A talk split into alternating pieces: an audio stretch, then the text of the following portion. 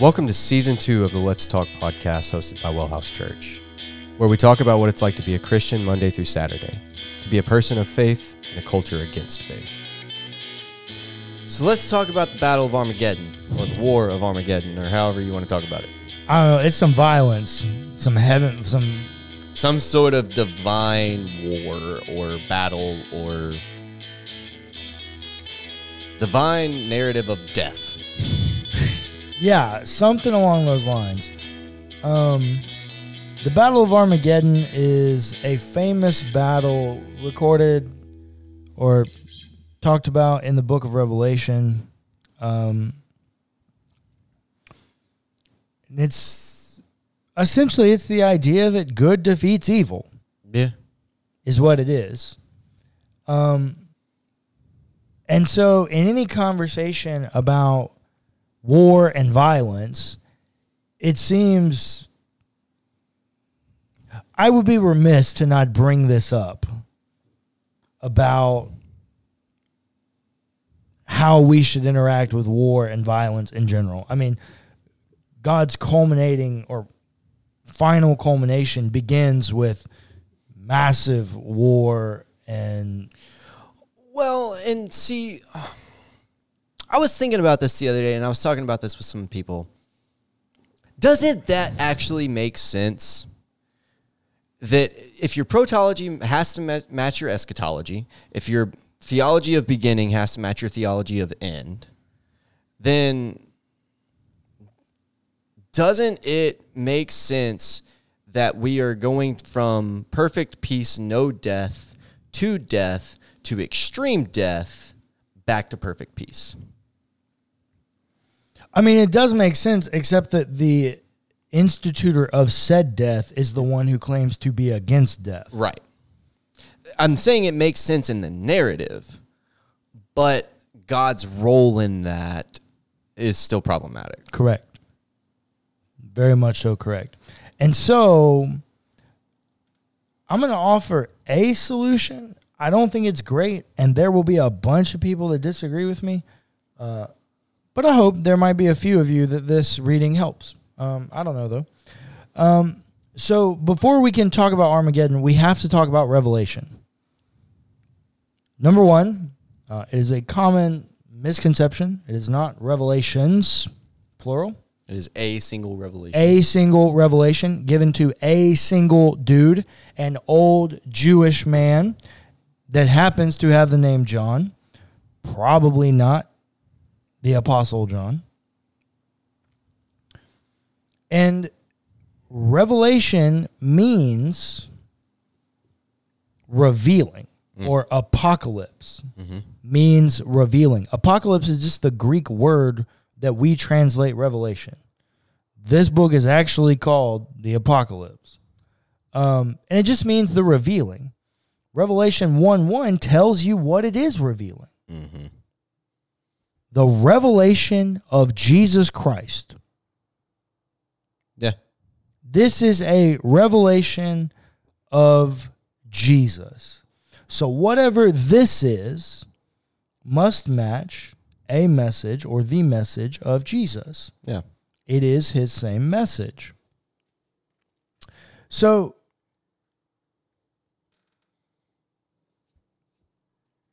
this is what this text says. The revelation of Jesus Christ, which God gave him to show his servants what must soon take place, he made it known by sending his angel to his servant John, who testified to the word of God and to the testimony of Jesus Christ, even to all that he saw. So my role is the voice of the audience, correct? Sure.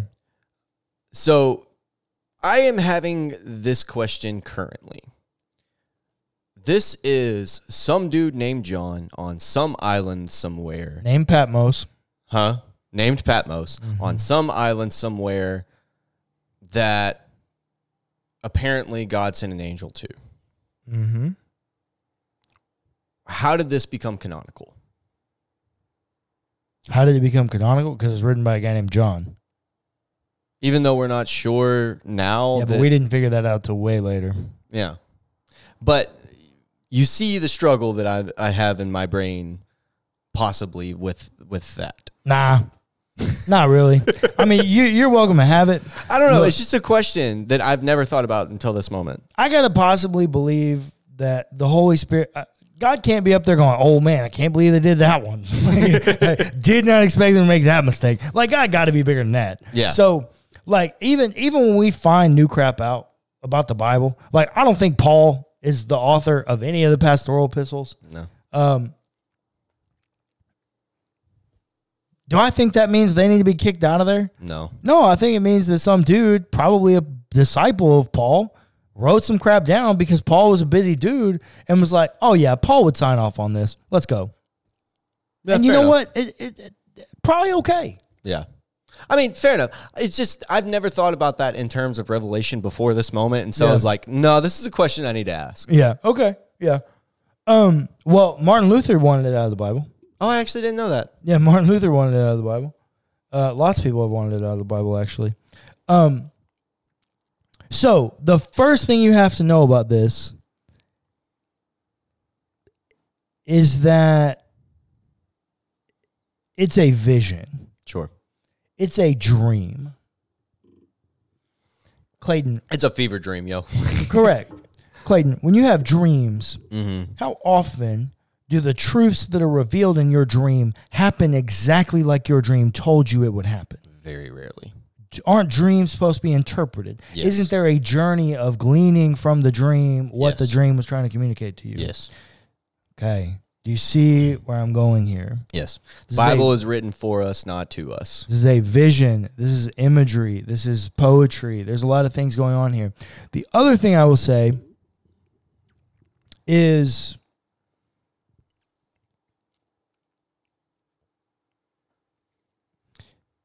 John said, or, yeah, picking back up in verse three.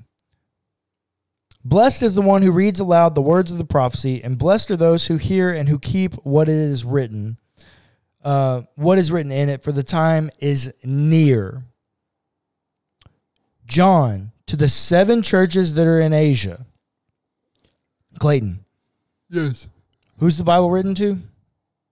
People. Is it written to us? No. Who was Revelation written to? Uh, the seven churches that are in Asia. What time period? Uh, oh, you probably don't know. I don't actually About know. About the year in between ninety to one hundred. Okay. Somewhere around there. So, long-ass time ago. Yeah, my suspicion. Long time ago. My su- May have been told earlier, like yeah. the Revelation may have been received earlier than that, but it's probably not written down before Long like ninety to one hundred. Time ago. Long time ago. Then he begins to speak to them. Grace to you and peace from him who is and who was and who is to come, and from the seven spirits who are before his throne, and from Jesus Christ, the faithful witness, the firstborn of the dead and the ruler of the kings of the earth. To him who loves us and freed us from our sins by his blood and made us to be a kingdom, priests serving his Priests serving his God and Father. To him be glory and dominion forever and ever. Amen. Look, he is coming with the clouds. Every eye will see him, even those who pierced him, and on his account all the tribes of the earth will wail, uh, lament. Yeah. So it is to be. Amen. I am the Alpha and the Omega, says the Lord God, who is and who was and who is to come, the Almighty. A very famous verse. Very, very famous verse. Clayton, do you have any comments on this section of text that I have read? I do not. I actually don't. Um, it's because I honestly don't know what to make of it. Well, doesn't it already feel very imaginative? Yeah, it does.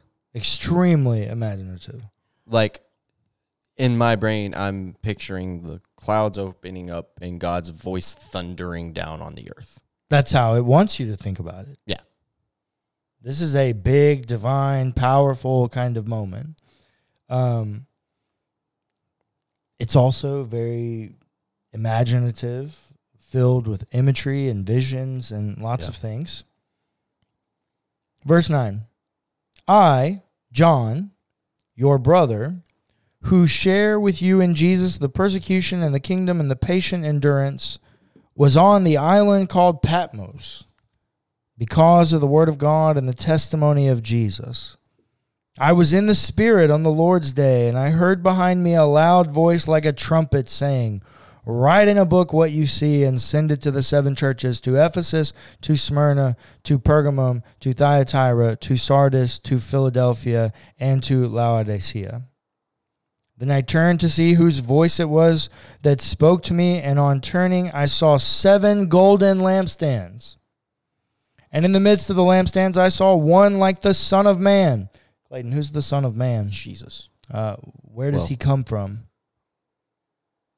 Comes from heaven, from God. Oh, no, no. Where like, does the title, the Son of Man, come from? Oh, walk that out for me. Daniel chapter seven. Okay.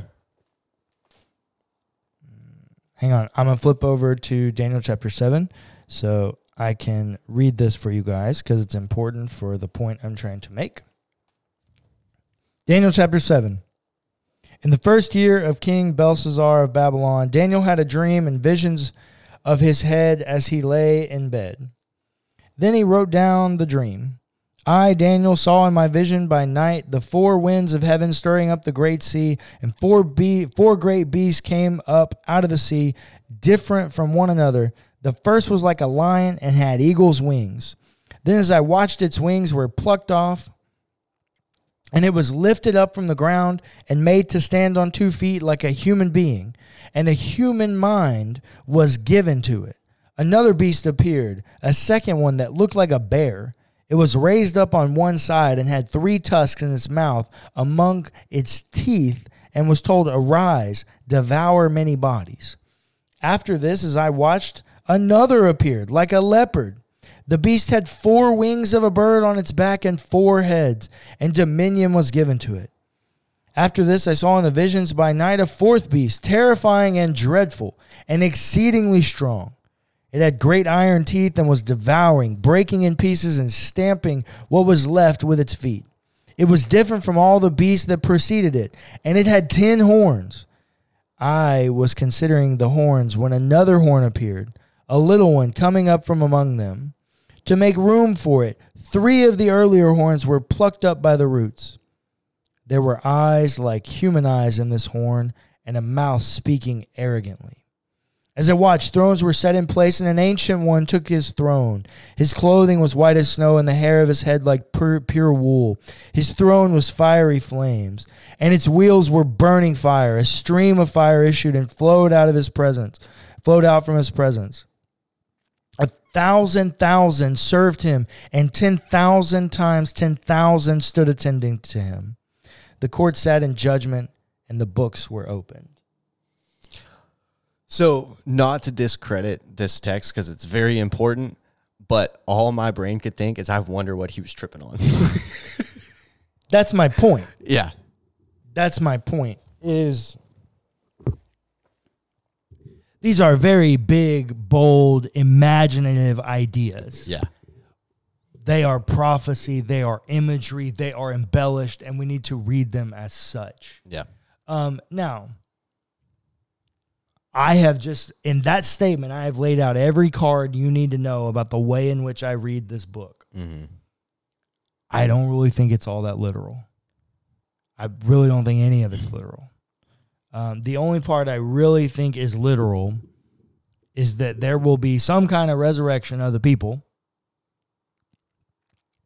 and that there will be a new creation. Yeah. But, Clayton, and this is the reason I brought this up,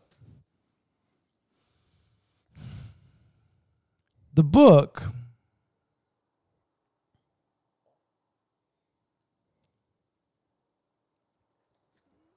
The book is not written to us. Right. It's written for us. Yes. And it's written to these seven churches. Correct. That means it's written with their imagery in mind. Correct. The vision is the way they would see the world, not the way you would see it. Ooh. Very good point. Your images, your imagery are not the same ways that they would be interpreted by an ancient people. Yeah.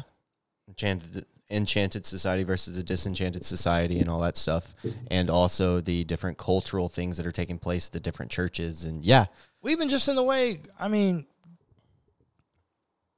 even just in the way in which they interacted with animals and wildlife and nature in yeah. a way that we don't. Mm-hmm. Um, their image, like all of that.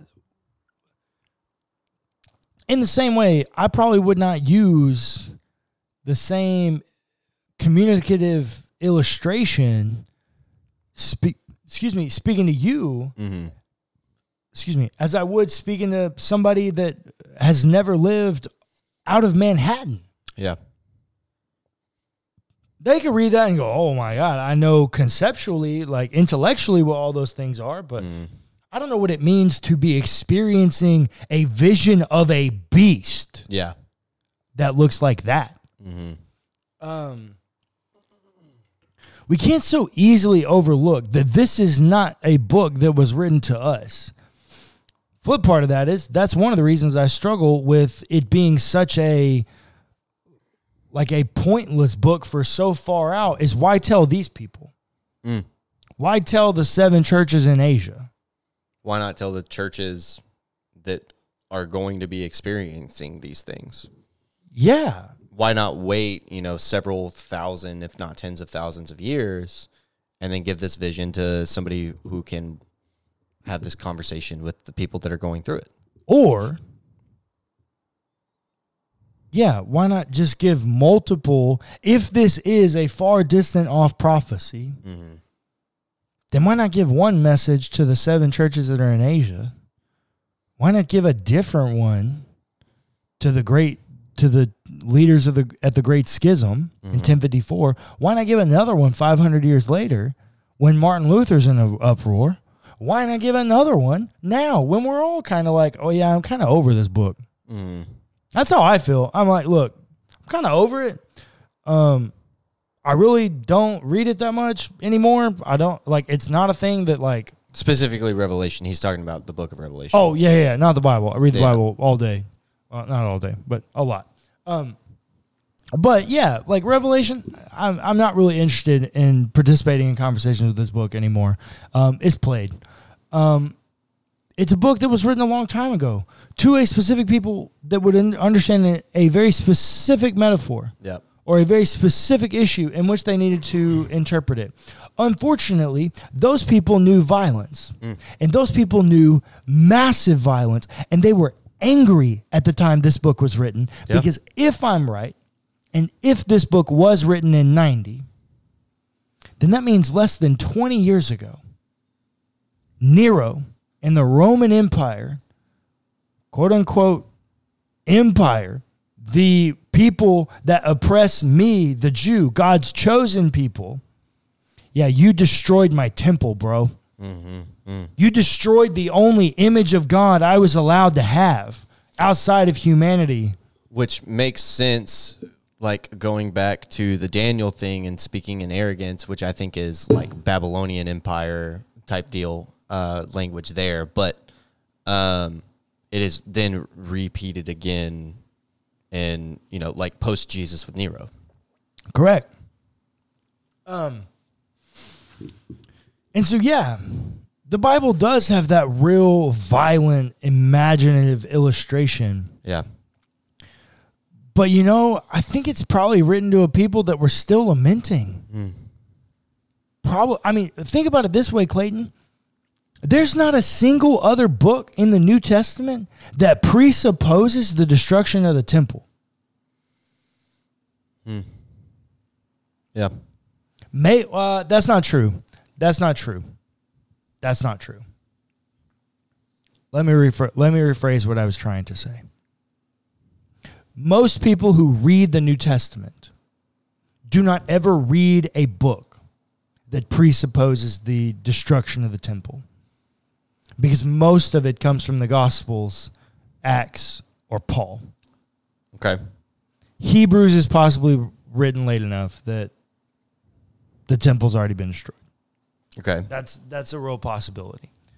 Um. But anyways, yeah, these are a people who lost for a second time. Mm. The thing that they held so dear. Don't forget that the Babylonians destroyed it first. Right. Ezra and Nehemiah had to go back and rebuild it. They rebuild it, and then Nero tears it down? Mm-hmm. This is feeling very uh, Daniel-esque. It should. Yeah. It should. That's my point.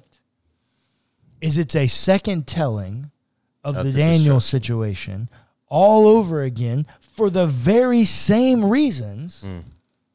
Even down to, you realize they're in Asia? Mm-hmm. Where is Asia, Clayton? East. Nowhere East. Near freaking Jerusalem. Yeah.